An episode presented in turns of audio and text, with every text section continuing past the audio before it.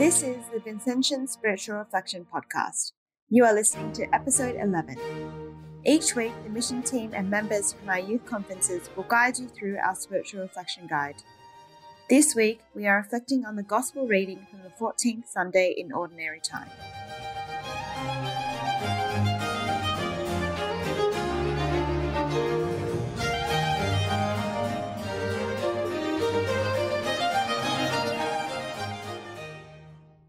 Let us pause as we remember the first people of our nation.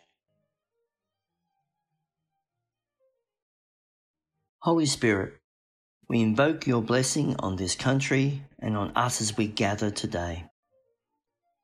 We acknowledge the Aboriginal and the Torres Strait Islander elders of this place, both past, present, and emerging, and the continued cultural and spiritual connection to the lands and the waters. We also acknowledge that our forebears came into these sacred spaces changing forever an older way of life. Bless our Aboriginal and Torres Strait Islander brothers and sisters and bless each of us.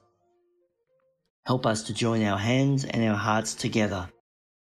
Help us to heal one another and the land so that our lives may flow with harmony and that we may live with love and deep respect. Amen.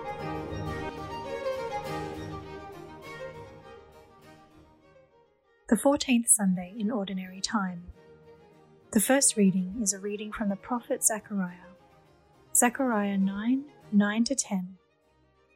The second reading is a reading from the letter of St. Paul to the Romans, Romans 8 9 11 to 13. And the Gospel which will be read is from Matthew. A reading from the Holy Gospel according to Matthew.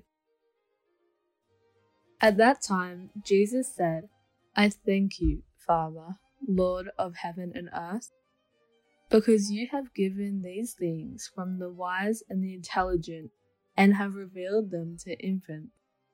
Yes, Father, for such was your gracious will. Then, turning to his disciples, Jesus said, All things have been handed over to me by my Father, and no one knows the Son except the Father, and no one knows the Father except the Son, and anyone to whom the Son chooses to reveal him. Come to me, all you that are weary and are carrying heavy burdens, and I will give you rest. Take my yoke upon you and learn from me, for I am gentle and humble in heart and you will find rest for your souls. For my yoke is easy and my burden is light.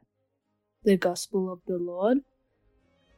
Praise to you, Lord Jesus Christ.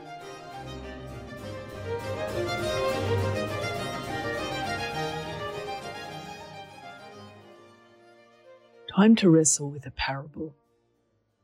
Late last year, we shared this parable during a renewal day at Mulgoa. It was a moving and meditative time. Just as Jesus told the parable to the crowd, we listened eons later.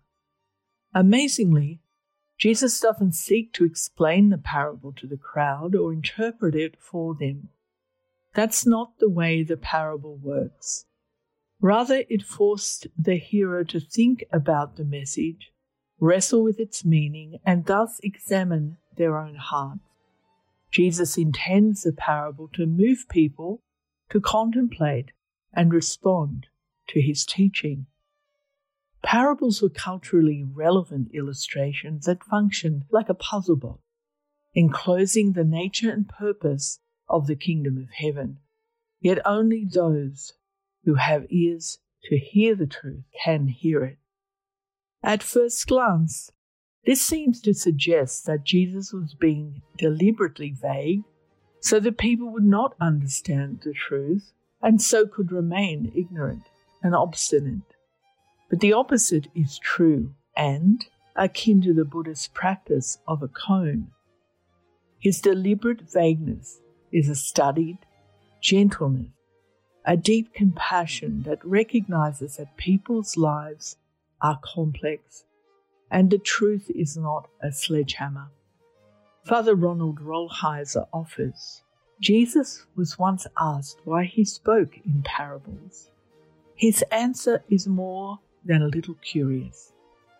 I speak in parables lest they should see with their eyes and hear with their ears and understand with their heart and turn again, and I should heal them.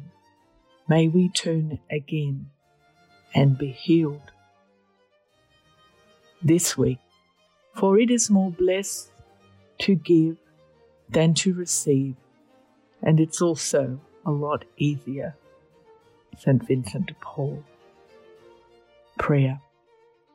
May we, in our encounters, foster a studied gentleness, a deep compassion that recognizes that people's lives are complex, and a way of speaking truth that is not a sledgehammer. This we pray.